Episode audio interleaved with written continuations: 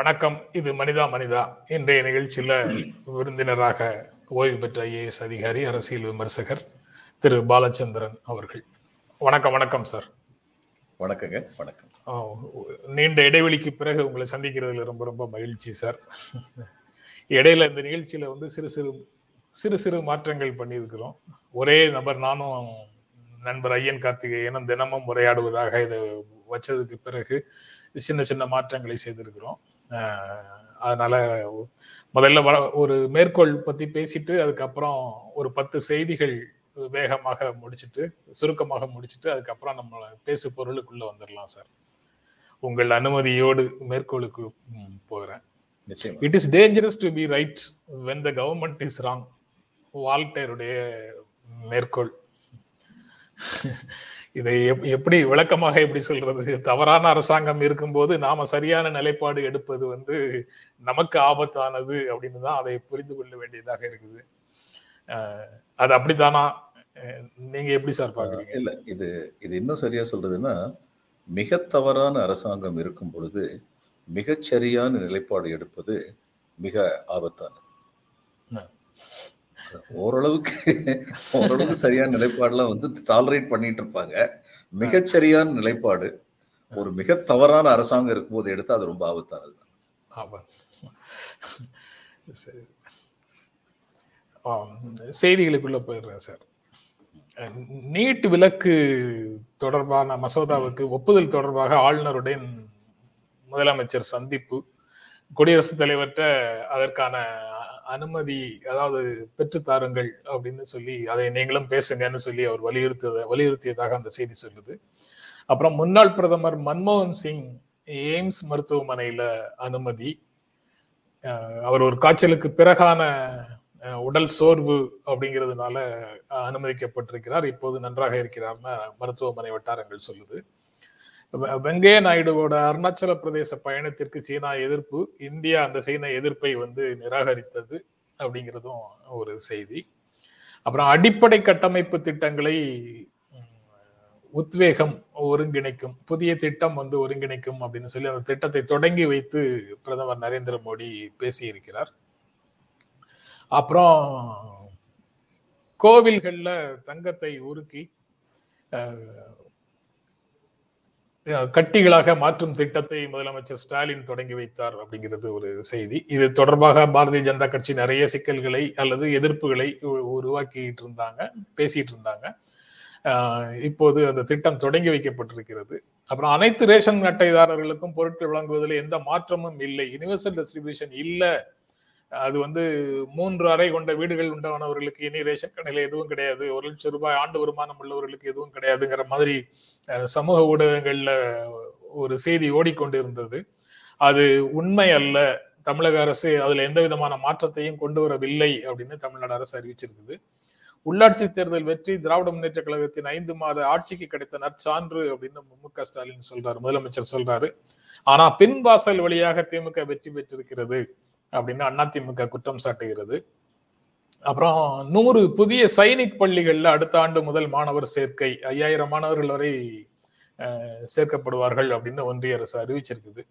ஆப்கானிஸ்தான் அரசை பலவீனப்படுத்துவது யாருக்குமே பலன் தராது. அதனால எச்சரிக்கையாக இருங்கள்னு அமெரிக்க ஐ- ஐ- ஐரோப்பிய நாடுகளுக்கு தலிபான் வந்து எச்சரிக்கை விட்டுருக்குறாங்க. இதுதான் அந்த பத்து செய்தி. இதுல இரண்டு செய்திகளை பற்றி உங்களுடைய கருத்துக்களை அறிந்து கொள்ளலாமான்னு நினைக்கிறேன் சார். இந்த உள்ளாட்சி தேர்தல் வெற்றி திமுகவின் ஐந்து மாத ஆட்சிக்கு கிடைத்த சான்றுன்னு ரொம்ப கஷ்டம் அப்படின்னு சொல்றதும் பின்வாசல் வழியாக திமுக வெற்றி பெற்றிருக்கிறது அப்படின்னு அண்ணா திமுக சொல்லுது.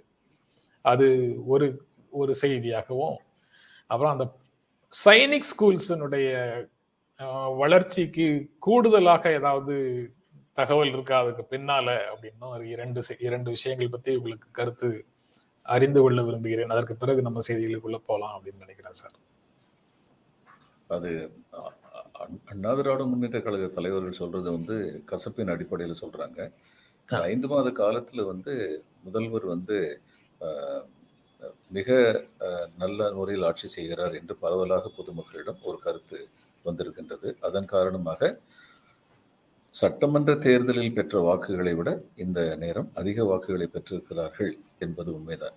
அதனால வந்து இது வந்து இவங்களுடைய ஆட்சிக்கு ஐந்து மாத கால ஆட்சிக்கு கிடைச்ச பாசிட்டிவ் என்டார்ஸ்மெண்ட் அப்படின்னு தான் பார்க்கணும். எதிர்கட்சிங்கிறதுனால வழக்கம் போல் ஏதாவது சொல்லணுங்கிறது தோல்விக்கான காரணங்கள் சொல்லணும். அதுவும் அரு அதிமுக கிடைச்ச தோல்வி வந்து கொஞ்சம் பயங்கரமான தோல்வியாக தான் இருக்குது பத்து விழுக்காடு பதினெட்டு விழுக்காடு தான் வாங்கியிருக்காங்க மொத்த சீட்ஸில் வந்து. அடுத்து வாக்குகள் எத்தனை வாங்கியிருக்காங்கன்னு பின்னாடி பார்த்து தான் முடிவு பண்ணணும். வாக்கு சரிவு ஏதாவது இருக்கான்னு.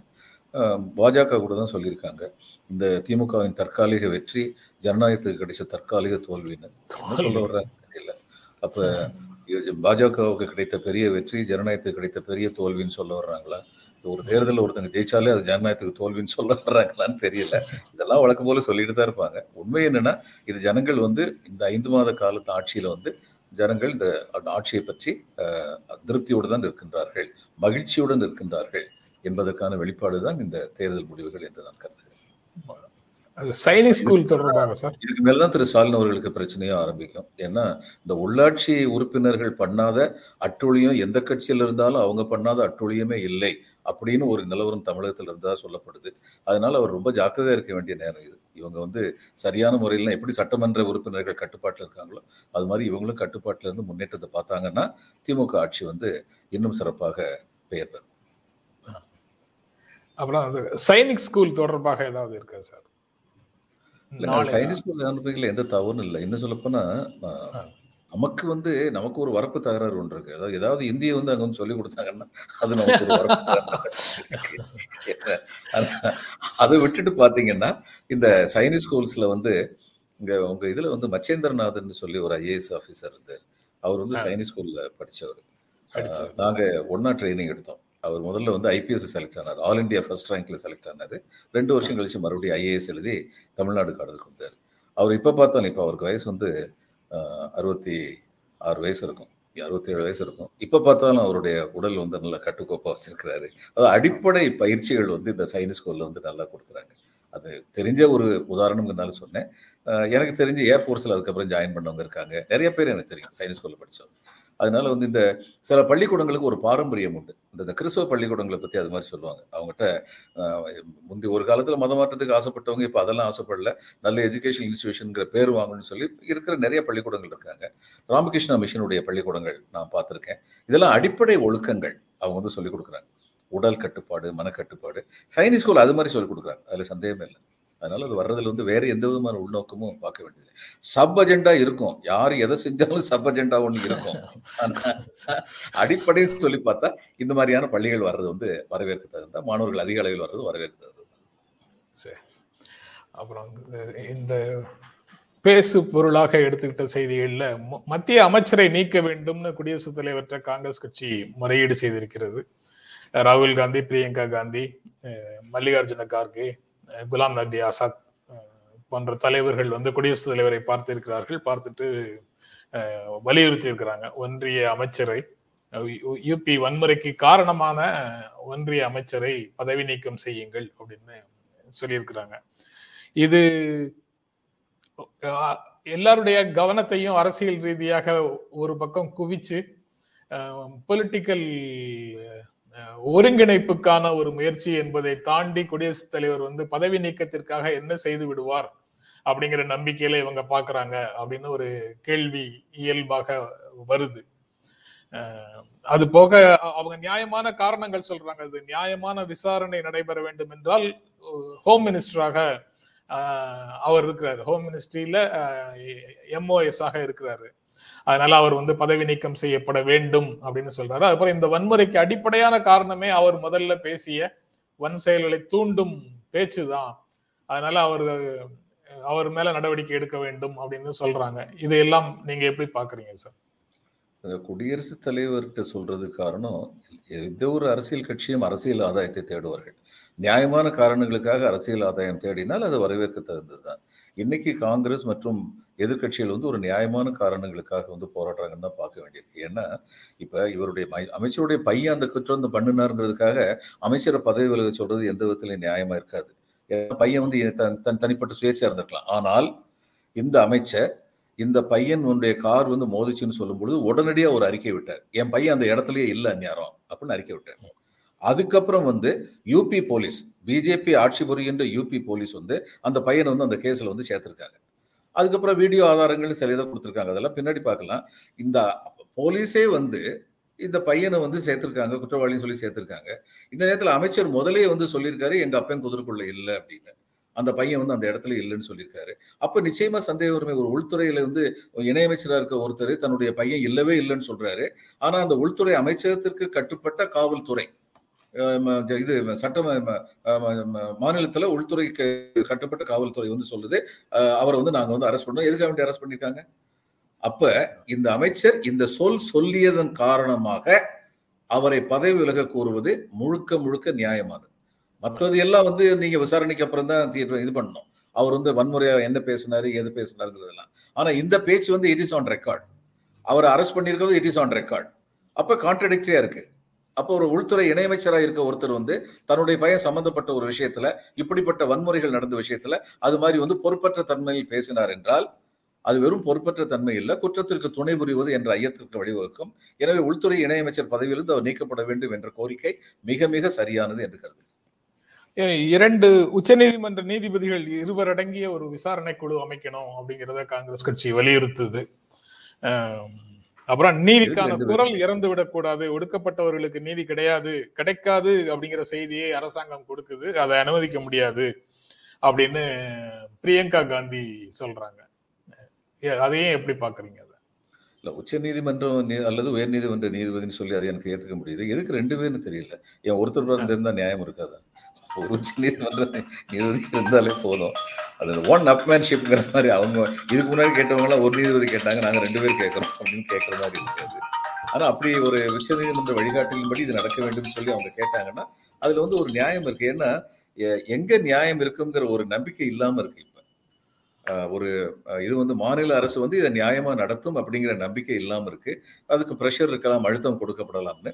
அப்படி இருக்கும் பொழுது ஒரு சிட்டிங் ஜட்ஜோ அல்லது ரிட்டையர்ட் ஜட்ஜோ யாராவது ஒருத்தர் போடணும் அப்படின்னு கேட்கறது நியாயம் இருக்கு. இது நிதியமைச்சர் நிர்மலா சீதாராமன் இறுதியாக இந்த இந்த விஷயம் இந்த வன்முறையை கண்டிச்சிருக்கிறாங்க. எங்க அமெரிக்காவில் போய் அங்கு இது போன்ற இதை இதை பற்றி கேள்விகள் கேட்கப்படும் போது அவங்க வந்து இது கண்டிக்க தகுந்த ஒரு வன் செயல் தான் அப்படிங்கிறத அவங்க ஏத்துட்டு இருக்கிறாங்க ஆனா எல்லோரும் செலக்டிவாக சில செயல்களை பற்றி மட்டுமே தான் நீங்க பேசுறீங்கிறதையும் சேர்த்தே சொல்றாங்க. இதை எப்படி பார்க்கறீங்க? அவங்க என்ன சொல்ல வர்றாங்கன்னா வன்முறையில ஒருத்தங்க ஈடுபட்டாங்க. அதாவது தன் கட்சி சேர்ந்தவங்கன்னு சொல்லல வன்முறையில ஈடுபட்டாங்க. அதை பத்தி பேசுறீங்களே அடிபட்டவன் திருப்பி அடிச்சான்னா அதை பத்தி ஏன் பேச மாட்டேங்கிறீங்க? அடிபட்டவன் திருப்பி அடிக்கத்தானே செய்வான்? அதுதானே மனித இயல்பு. அந்த திருப்பி அடிக்கிறது யாரும் வந்து சட்டத்தை கையில எடுக்கிறது வந்து யாரும் சப்போர்ட் பண்ண இல்ல ஆனா அது மனித இயல்பு தானே. அது ஏன் செல்ஃப் டிஃபென்ஸ் கூட திருப்பி அடிக்கலாமே. அதனால வந்து அதை பத்தி பேசாதீங்கன்னு சொன்னா எது காரணமாக இருந்தது அதை பத்தி தான் பேசுவாங்க. அதை பத்தி தான் பேசணும். அதுல முதல்ல நடவடிக்கை எடுத்துட்டு அடுத்து மத்தவங்க மேல நடவடிக்கை எடுக்கட்டும். அதாவது அமெரிக்கா மாதிரி ஒரு நாட்டுல வந்து இந்த இந்த வன்முறையெல்லாம் நியாயப்படுத்தி பேச முடியாது நிர்மலா சீதாராமனால. யாராலையுமே. அதனால? வன்முறை கண்டிக்கத்தக்கதுன்னு தான் சொல்லணும். சொல்லிட்டு அதுக்கப்புறம் தன்னுடைய அஜெண்டாவையும் சேர்த்து சொல்லணும். அது சொல்லிட்டாங்க. அப்புறம் அடுத்தது இது புதிய சட்ட திருத்தம். இந்த வன பாதுகாப்பு சட்டத்துல கொண்டு வரக்கூடிய புதிய சட்ட திருத்தம் வனத்தை பாதுகாக்கிறதுக்கா இல்ல அழிக்கவான்னு தமிழ் ஹிந்துல இன்றைக்கு வந்து ஒரு எடிட் பேஜ் ஆர்டிக்கிள் இருக்கு. அது ரொம்ப முக்கியமானது ஒரு விவாதத்தை அது கிளப்புது. அது போக பரவலாக இதை பற்றி தொடர்ந்து அரசியல் கட்சிகளும் பேசிட்டு இருக்கிறாங்க சமூக செயல்பாட்டாளர்களும் பேசிட்டு இருக்கிறாங்க. இந்த வரைவு திருத்தத்தை வந்து பொதுமக்கள் பார்வைக்கு வைத்திருக்கும் அரசு வன பாதுகாப்பு சட்டத்துல திருத்தம் கொண்டு வருது தொண்டு கொண்டு வருது. ஆனா பழங்குடியினர் முக்கியமான ஒரு ஸ்டேக் ஹோல்டர்ஸ் அவர்களுக்கு புரியும் மொழியில அதை வைக்காம ஆங்கிலத்தில் மட்டுமே வைத்திருக்கிறார்கள்னு அந்த கட்டுரையில முதல் வரியிலேயே சொல்றாங்க. அதையும் சேர்த்தே உங்களுடைய பார்வை என்ன சார்? ஆமா வழக்கமா இதெல்லாம் ஆங்கிலத்திலயும் இந்தியிலையும் கொண்டு வருவாங்க. மத்த மொழியில கொண்டு வர மாட்டாங்க. அதுவே வந்து சரியில்லை. மற்ற மொழி உள்ளவங்களுக்குலாம் ஆங்கிலம் தமிழ் ரெண்டுமே தெரியாது. ஆங்கிலம் ஹிந்தி ரெண்டுமே தெரியாதவங்களுக்கு சிரமமா இருக்கும். இந்த இதுல பழங்குடியினர்ல சில பேருக்கு இந்த ம- சத்தீஸ்கர் இந்த மாதிரி மத்திய பிரதேசத்தில் உள்ளவங்களுக்குலாம் ஹிந்தி தெரியும். அதனால தான் ஹிந்தியில் இல்லாமல் ஆங்கிலத்தில் மட்டும் போட்டாங்களோன்னு சந்தேகம் வருது. ஏன்னா அவங்க படிச்சிருவாங்க. இல்லைன்னா வழக்கமாக இவங்க ஹிந்தியும் சேர்த்து தான் கட்டாயப்படுத்தி கட்டாயப்படுத்தி போடுவாங்க. இந்த வனங்கள் பழங்குடியினருக்குத்தான் சொந்தமானது. முதல் முதல்ல conservator of forest chief conservator of ஃபாரஸ்ட்னு சொல்லி ஆங்கிலேயர்கள் வந்து நியமித்தது ஒரு வனத்துறை அதிகாரி அல்ல ஒரு போலீஸ் அதிகாரி காவல்துறை அதிகாரி. அதிலிருந்தே இந்த கவர்மெண்ட்டு எந்த அரசும் வந்து வனத்தை எப்படி பார்த்தாங்க அப்படிங்கிறது தெரியும். உண்மையான உரிமையாளர்களை விரட்டிவிட்டு அவர்களை துயருக்கு ஆளாக்கி விட்டு அந்த வனத்தின் வளங்களை மற்றவர்களுக்கு எடுத்துக்கொள்ள வேண்டும்ங்கிறதா அரசுடைய நோக்கமாக ஆரம்பத்திலிருந்தே இருந்தது. இது ரொம்ப தவறான போக்கு. இந்திரா காந்தி வந்து அவங்கள பத்தி ஒன்று சொல்லுவாங்க. ரொம்ப இகோட்டிஸ்டிக்கல் லேடி ஆனால் அவங்களுடைய பெரிய இது என்னன்னா அட்வான்டேஜ் என்னன்னா she identified India's ego with Indira's ego அப்படின்னு சொல்லுவாங்க. நான் தேச நலன் தேச பாதுகாப்புங்கிறதுலேயே அவங்க ரொம்ப தீவிரமாக இருந்தாங்க அப்படின்னு சொல்லுவாங்க. அவங்க முதல்ல வந்து வனப்பா இந்த வனத்தை வந்து பொது சட்டத்தில் கொண்டு வந்து தப்பு ஸ்டேட் லிஸ்ட்ல இருந்து காமன் லிஸ்ட்டுக்கு கொண்டு வந்ததே வந்து தப்பு. அது வந்து ஃபெடரல் சிஸ்டத்துக்கு எகென்ஸ்ட் ஆனது. ஆனா அந்த நேரத்துல வந்து பல ஸ்டேட் கவர்மெண்ட்ஸ் வந்து ரொம்ப இரஸ்பான்சிபிளா இருந்தாங்க அப்படின்னு சொல்லிட்டு கொண்டு வந்தாங்க. அவங்க கொண்டு வந்ததுக்கு அப்புறம் ஓரளவு நிலைமை வந்து சீராச்சு. இந்த ரிசர்வ் ஃபாரஸ்ட் இருந்தா அந்த ரிசர்வ் ஃபார் நான் மாவட்ட ஆட்சியர் இருக்கும்போது பார்த்துருக்கேன். எவ்வளவோ ப்ரெஷர் என் மேல வரும். நான் ரொம்ப சிரிச்ச முகத்தோடு சொல்லுவேன். செஞ்சிடலாம் ஆனா சட்டம் என் கையில இல்லையே. இது வந்து மத்திய அரசு வரைக்கும் போகணுமே. சட்டத்தை மீறி ஒரு மாவட்ட ஆட்சியர் நடக்கணும்னு எதிர்பார்க்குறீங்களா? அப்படின்னு சொல்லி கேட்டால் அவங்களுக்கு பதில் இல்லாமல் திரும்பி போயிடுவாங்க. அதாவது சட்டம் வன வன பகுதி மக்களுக்கு சாதகமாக இருந்தது. அதனால சட்டத்தை அமல்படுத்தக்கூடிய அதிகாரிகளுக்கு அது மிகப்பெரிய வசதியாக இருந்தது. நாங்கள் சொல்ல முடியும் எங்களால் இதை செய்ய முடியாது. நாங்கள் நினைச்சாலுமே செய்ய முடியாது. நீங்கள் நினைச்சாலுமே செய்ய முடியாது. மைய அரசுடைய சட்டம் வந்து ரொம்ப தெளிவாக இருக்குன்னு. இப்போ இப்போ வர்ற சட்டம் வந்து அதை ஒரு மாதிரி டைல்யூட் ஆக்குற மாதிரி இருக்குது அதுக்கு சிறந்த உதாரணம் இவங்க வந்து இந்த கிராம சபை கூட்டங்களுடைய அனுமதி இல்லாமல் வந்து இது வந்து கன்வர்ஷன் ஆஃப் லேண்ட் ஸ்டேட்டஸ் பண்ண முடியாது அப்படின்னு இருந்த சட்டம் வந்து ரொம்ப பெரிய பிரயோஜனமாக இருந்தது. அந்த ஒரிசாலையெல்லாம் அவங்க வந்து அதை பயன்படுத்தி கிராம சபை கூட்டங்கள் நடத்தி இவங்களுடைய ஆக்கிரமிப்பிலிருந்து வெளியிலிருந்து வர்றவங்களுடைய ஆக்கிரமித்திலிருந்து வனத்தை பாதுகாத்துருக்காங்க. இப்ப இந்த வனங்கள் வந்து அந்த மக்களுக்கு சொந்தமானதுன்னு சொல்றமே அந்த மக்களுக்கு சொந்தமான வனங்கள் அந்த மக்களுக்கு சொந்தமாகவே கருதப்பட்டு அதன்படியே நடத்தப்பட்டால் அதனால் பலன் பெறுபவர்கள் அந்த மக்கள் மட்டுமல்ல. சுற்றுப்புற சூழல் நன்றாக இருக்கும் என்பதனால் இந்தியாவே பலன் பெறும். வெளியில் உள்ளவர்களும் பலன் பெறுவார்கள். இதுதான் உண்மை. அதனால வந்து இப்ப இப்போ உள்ள அந்த காலத்துல மாநில அரசுகள் சரியாக இல்லை என்ற காரணத்தினால் இந்திரா காந்தி இப்படி ஜனநாயகத்திற்கு சற்று ஒவ்வாத ஒரு காரியத்தை செய்தார். அதை வந்து சென்ட்ரல் லிஸ்ட்ல வந்து காமன் லிஸ்ட்ல வந்து கொண்டு வந்தார் ஸ்டேட் லிஸ்ட்ல இருந்து. ஆனால் இன்னைக்கு உள்ள நிலைமையில மாநில அரசுகள்கிட்ட இருக்கிற பொறுப்பு வந்து மத்திய அரசுல இல்லை பல விஷயங்கள்ல அப்படின்னு சொல்லி ஒரு சூழ்நிலை இருக்கும் பொழுது என்னன்னா ஒரே ஒரு கேள்விதான் கேட்க வேண்டியிருக்கு. மங்கை சூதகமானால் கங்கைக்கு செல்லலாம் கங்கையே சூதகமானால் யாரிடம் செல்வது அப்படின்னு தான் கேட்க வேண்டியது சார் அதுக்கப்புறம் மூன்றாவதாக தமிழர் குரலை வலுப்படுத்துங்கள் அப்படின்னு சீமான் நேற்று ஒரு செமினார்ல பேசும்போது சொல்லியிருக்காரு. அதாவது தேசிய இனங்களின் குரலை வலுப்படுத்துங்கள் அப்படின்னு அவர் சொல்றாரு. இந்திய கூட்டாட்சி முறை என்பதுல இருக்கக்கூடிய சிக்கல்களை உணர்ந்து கொண்டு அங்காங்கே எழக்கூடிய தேசிய இனங்களின் குரல்களை வலிமைப்படுத்துங்கள் அப்படின்னு அவர் கேட்கிறாரு இந்த கூட்டாட்சி முறையின் அது கொஞ்சம் கொஞ்சமாக அதிகாரத்தை மத்தியில குவிச்சிட்டு இருக்குது. மாநில சுயாட்சி பேசியவர்கள் அதை இப்போது கைவிட்டு விட்டார்கள். அவர்களோடு கூட்டணியில் இருக்கக்கூடியவர்களும் கூட்டாட்சியை பற்றி பேசுவது இல்லை. அதனால ஒரு நெருக்கடியை இந்தியா சந்தித்துக் கொண்டிருக்கிறது. இந்த நிலையில் தேசிய இனங்களின் குரல்கள் இழக்கூடிய தேசிய இனங்களின் குரல்களை வலிமைப்படுத்துங்கள் அப்படிங்கிறது சீமானுடைய கருத்து. இது அவர் சொல்றது வந்து அவர் நாம் தமிழரை ஆதரியுங்கள்னு ஒரு பொருள் கொள்ளலாம்னா கொள்ளலாம்.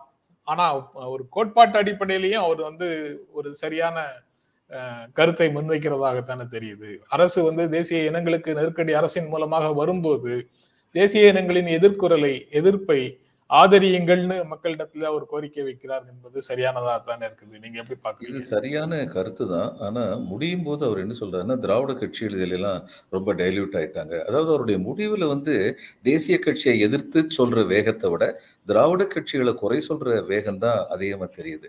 நான் என்ன நினைக்கிறேன்னா திராவிட கட்சிகள் நிச்சயமா மாநில சுயாட்சி பத்தி பேசினாங்க பேசிட்டு இருக்காங்க. அதுல வந்து நீங்க டைல்யூஷன் இருந்ததுன்னா நீங்க அவங்ககிட்ட சொல்லுங்க. உங்களோட சேர்ந்து இணைஞ்சு நானும் போராடுறேன். ஆனா நீங்க தீவிரமா போராடுங்க அப்படின்னு சொல்லுங்க. அது ஒண்ணு. அதாவது அவருடைய இலக்கு என்ன அப்படிங்கிறதுல தெளிவான குரல் இருக்கணும்னு நினைக்கிறேன். இன்னொன்று இந்த இது வந்து சரியான பேச்சு. சந்தேகமே இல்லாமல் இது சரியான ஒரு பேச்சு. அப்போ அவர் என்ன செய்யணும்னா இந்த இனக்குழுக்கள் இந்தியா முழுமைக்கு இருக்கிறாங்கல்ல சின்ன சின்ன அரசியல் கட்சிகளாக கூட அவங்க இருக்கலாம். அவங்க கூட சீமான் வந்து உடனடியாக வந்து தொடர்பு ஏற்படுத்தி கொள்ளணும். ஒரு ஒருங்கிணைப்பை ஏற்படுத்த வேண்டும் அப்படின்னு நினைக்கிறேன். அப்படி ஒருங்கிணைப்பை ஏற்படுத்தி அவர் போரிட்டார்னா அவர் வந்து ஒரு சமுதாய புரட்சிக்காக ஒரு இந்திய நாட்டின் உண்மையான ஜனநாயகத்தை நிலைநாட்டுவதற்காக போராடுகிறார் என்ற நம்பிக்கை பிறக்கும்.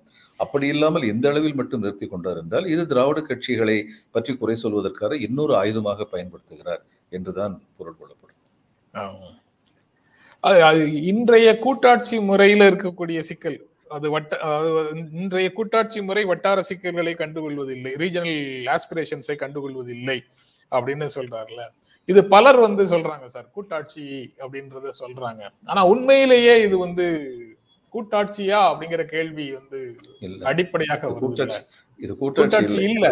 ஆனா அரசியல் கட்சிகள் வந்து கூட்டாட்சி இருப்பதை போலவே சொல்லிட்டு இருக்காங்க. பெரும்பாலும் சொல்றாங்க. எல்லா கட்சிகளும் சொல்றாங்க. அதே தான் சொல்றாங்க. இப்ப ஒரே ஒரு உதாரணம் சொல்றேன். இந்த மாநிலங்கள் எல்லாத்துலயும் வந்து இந்தியன் யூனியன் பிறந்த உடனே எல்லா மாநிலங்களுக்கும் வேண்டுகோள் விடுக்கப்பட்டது. உங்களுடைய சட்டமன்றத்தில் தீர்மானம் நிறைவேற்றுங்கள். நாங்கள் இந்திய யூனியனுடன் இணைகிறோம் என்று தீர்மானம் நிறைவேற்றுங்கள் என்று கோரிக்கை விடப்பட்டது. தமிழக சட்டம் அன்றைய மெட்ராஸ் ஸ்டேட் அவங்களும் அந்த மாதிரி இது இது சட்டம் தீர்மானம் நிறைவேற்றினாங்க. இப்போ இவங்க எல்லாரும் சேர்ந்து நாங்க உங்க கூட இணைகிறோம்னு சொன்னதுக்கு அப்புறம் இனிமே நீ தனியா போகணும்னு கேட்டாலே சட்டவிரோதம் அப்படின்னு சொல்லி ஒரு சட்டம் போட்டா அது எதை காட்டுது? கூட்டாட்சி தத்துவத்துல நம்பிக்கையோட வந்தவங்களெல்லாம் சொல்லி சரி வந்துட்ட இனிமே ஒழுங்கா எனக்கு கீழே உட்காந்துரு அப்படின்னு சொன்ன ஒரு டெண்டன்சி தான் காட்டுது. இப்ப அரசியல் கட்சிகள் வந்து இது கூட்டாட்சின்னு சொல்றதே நீங்க கரெக்டா சொன்னீங்க. அது ரொம்ப பெரிய தவறு. India is a union of states இது வந்து ஃபெடரல் சிஸ்டம் கிடையாது.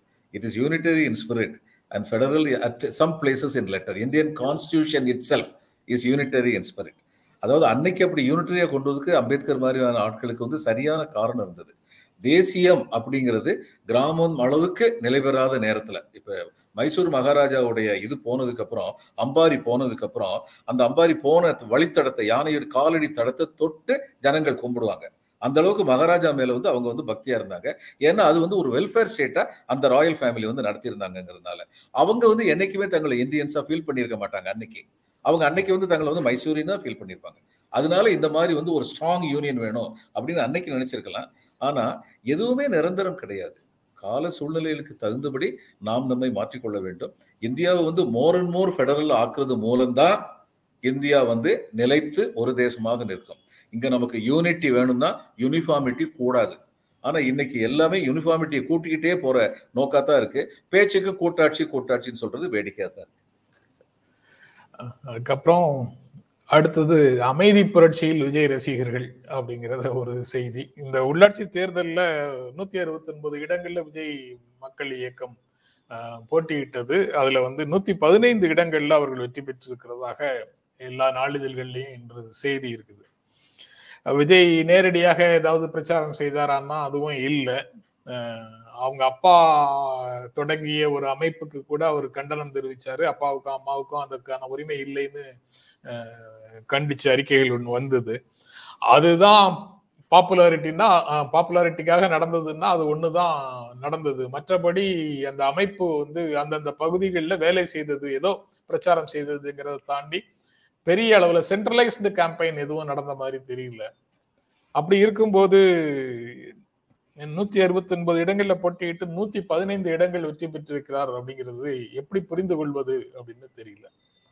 அது வந்து ஏற்கனவே களத்துல இருக்கக்கூடிய கமலஹாசன் விஜய் போன்றவர்கள் சாரி கமலஹாசன் சீமான் போன்றவர்களை தாண்டி இந்த வெற்றி வந்து விஜய் ரசிகர் மன்றத்திற்கு அல்லது விஜய் மக்கள் மன்றத்துக்கு கிடைச்சிருக்குதுன்னா அது விஜய் என்பதாலவா இல்ல வேறு காரணங்கள் எதுவும் இருக்குதா எதுவும் இன்னும் தெரிய மாட்டேங்குது. இன்னும் முழுமையாக தெரியல அது அதனுடைய பின்னணி என்னன்னு. நீங்க எப்படி பார்க்கறீங்க அதை? சீமான் வந்து ரொம்ப தைரியசாலி. அவர் இருநூத்தி முப்பத்தி நாலு தொகுதியிலையும் தனியா வந்து போட்டி போட்டார். போன சட்டமன்ற தேர்தலில். இப்பயும் வந்து பெருமளவு அவங்க போட்டி போட்டிருப்பாங்கன்னு நினைக்கிறேன். சி- எந்த ஒரு நான் வந்து மாவட்ட ஆட்சியராக இருந்த போதும் மாவட்ட துணை ஆட்சியராக இருந்த போதும் நகர் அமைப்பு தேர்தல் முனிசிபல் எலெக்ஷன்ஸ் பஞ்சாயத்து எலெக்ஷன் சட்டமன்ற தேர்தல் நாடாளுமன்றத்தில் நாலுமே நடத்தியிருக்கேன் இந்த பஞ்சாயத்து எலெக்ஷன்லையும் ச- இதுலயும் என்ன ஆகும்னா அந்த பகுதியில் வந்து செல்வாக்கோடு இருக்க ஒருத்தருக்கு வந்து என்னவோ ஏதோ ஒரு காரணத்தினால வந்து சீட்டு கொடுக்கலன்னு வைங்க. அவர் எந்த பார்ட்டிலையுமே சேராதவராக இருந்தாலும் தனிப்பட்ட செல்வாக்கில் அங்கே ஜெயிச்சு வந்துடலாம். ஏன் மொத்தமே வந்து அறுநூறு ஓட்டு இருக்கும் ரெண்டாயிரம் ஓட்டு இருக்கும் மூவாயிரம் ஓட்டு இருக்கும். அதுக்கு மேலே இருக்காது. அப்போது இன்னைக்கு வந்து பல்வேறு காரணங்கள்னால தங்களுடைய இதில் வந்து ஓட்டு இது எந்த விதமான அரசியல் கட்சியும் தங்களுக்கு வந்து சீட்டு கொடுக்கலங்கிறதுனால உள்ளவங்கள்லாம் வந்து விஜய் மக்கள் இயக்கத்தில் வந்து நின்று போட்டி போட்டு ஜெயிச்சிருக்கலாம். இப்படித்தான் பார்க்குறேன். இது நான் விஜயுடைய ஒரு ரொம்ப பெரிய ஆதரவுக்கரமா நான் பார்க்கல. அதனால வந்து காக்கை உட்கார பணம்பழம் விழுந்துச்சுங்கிற மாதிரி அவங்க எல்லாருமே வந்து விஜய் மக்கள் இயக்கத்தின் இது தொ- உறுப்பினர்களாக அடையாளம் காணப்பட்டு தங்களுடைய சொந்த செல்வாக்கில் ஜெயிச்சவங்க தான் இதில் அதிகமாக இருக்கிறாங்க. அதிகமாக என்ன? முழுக்க முழுக்க சொந்த செல்வாக்கில் ஜெயிச்சவங்களா தான் இருப்பாங்க அப்படின்னு நான் நினைக்கிறேன். இவர் வந்து பல தொகுதிகளில் வந்து விஜயகாந்த் வந்து போட்டி போட்டார். ஒரே ஒரு தொகுதியில் வென்றார். தன் தொகுதியில் மட்டும். பல தொகுதியில் வந்து அவர் வெற்றி காணலை. ஆனால் அவராலேயே வந்து தொடர்ந்து வந்து ரெண்டு மூன்று தேர்தல்கள் வந்து நிற்க முடியல. அதுக்கப்புறம் கூட்டணி வச்சாரு. இன்னைக்கு அந்த கட்சி எந்த நிலைமையில் இருக்குன்னு சொல்லி தெரியும். இவங்க எல்லாருமே நடிகர்கள் வந்து அரசியலுக்கு வராமல் இருந்தால் அவங்களுக்கும் நல்லது நாட்டுக்கும் நல்லது. ஏன்னா அவங்களுக்கு நாட்டு நல்லவர்களும் ஒன்றும் தெரியாது. இப்போ கமலஹாசன் பாருங்கள் எப்படி இருக்காருன்னு சொல்லி. அவருக்கு இப்போ எம்ஜிஆர் வந்தபோது ஒரு விஷயம் நம்ம நல்லா தெரிஞ்சுக்கணும். கருணாநிதி என்கிற தனிநபர் அவர் சார்ந்து நிற்கிற கொள்கைகள் இதெல்லாம் வந்து சில ஒரு பவர்ஃபுல் செக்ஷன் சில பேருக்கு பெரிய விரோதமாக இருந்தது. அந்த பவர்ஃபுல் செக்ஷன்ஸ் சமுதாய ரீதியாகவும் பொருளாதார ரீதியாகவும் பெற்றிருந்த பலம் அதிகார ரீதியாகவும் பெற்றிருந்த பலம் அனைத்தும் எம்ஜிஆருக்கு போய் சேர்ந்தது. எம்ஜிஆருக்கு வெகுஜன ஆதரவு இருந்ததோடு மட்டும் இல்லாம ஆன்டி கருணாநிதிங்கிற அத்தனை ஃபோர்ஸும் அவர் கூட மறைமுகமா நின்னாங்க. ஜெயலலிதா கூட அவங்க மறைமுகமாக இருந்தாங்க. அது ரொம்ப பெரிய ஒரு சக்தி அது. இன்னைக்கு விஜய்க்கு வந்து அப்படிப்பட்ட சக்தி இருக்கா? அப்படிப்பட்ட சக்தி வர்றதுக்கான காரணம் இருக்கா? அப்படின்னு பார்த்தா அல்ல விஜயகாந்துக்கு அப்படிப்பட்ட சக்தி வர்றது காரணமா இருக்கான்னு சொல்லி பார்த்தா இல்லை. எம்ஜிஆருக்கு அப்புறம் யாருக்குமே அப்படிப்பட்ட சக்தி வரல. அதனால வந்து அதுக்கப்புறம் எம்ஜிஆருக்கு இருந்த மக்கள் சக்தி இவங்க யாருக்குமே கிடையாது. இன்க்ளூடிங் ரஜினிகாந்த் யாருக்குமே வந்து கிடையாது. ஏன்னா எம்ஜிஆர் வந்து ஒரு தடவை வந்து வேடிக்கை வந்து சொன்னாராம். ஒரு அரசியல் தலைவர் இப்படி சொன்னாரான்னு அதிசயப்பட்டேன். அவர் வந்து சொன்னாராம் எனக்கு இந்த கம்யூனிசம் சோசியலிசம் கேபிட்டலிசம்னா அதெல்லாம் அவ்வளோ சரியா தெரியாதுங்க. அப்படி ஒரு அரசியல் தலைவர். அதெல்லாம் சரியா தெரியாதுங்கன்னு சொல்லிட்டு ஆனால் பசின்னா என்னன்னு தெரியுங்க. யாருமே பசியோடு இருக்கக்கூடாதுங்க. அப்படின்னு சொன்னபோது அது அவருடைய உள் மனசுலேருந்து வந்ததுன்னு எல்லாருக்குமே தெரியும். அந்த ஒரு பெரிய மக்கள் சக்தி வந்து எம்ஜிஆர் இருக்கிறது அந்த மக்கள் சக்தி இவங்க யாருக்குமே இன்னைக்கு கிடையாது. ரொம்ப நன்றி சார். இன்று நிகழ்ச்சியில கலந்து கொண்டு உங்களுடைய கருத்துக்களை பகிர்ந்து கொண்டதற்கு எங்கள் நெஞ்சார்ந்த நன்றி. வணக்கம். மீண்டும் சந்திப்போம். நன்றி வணக்கம். எங்களுடைய வீடியோ உங்களை நேரடியாக வந்து சேரணும்னா ஜென்ரா மீடியாவை சப்ஸ்கிரைப் பண்ணுங்க. இது குறித்த அப்டேட்ஸ் உங்களை வந்து சேர்வதற்கு பெல் ஐக்கானை கிளிக் பண்ணுங்க.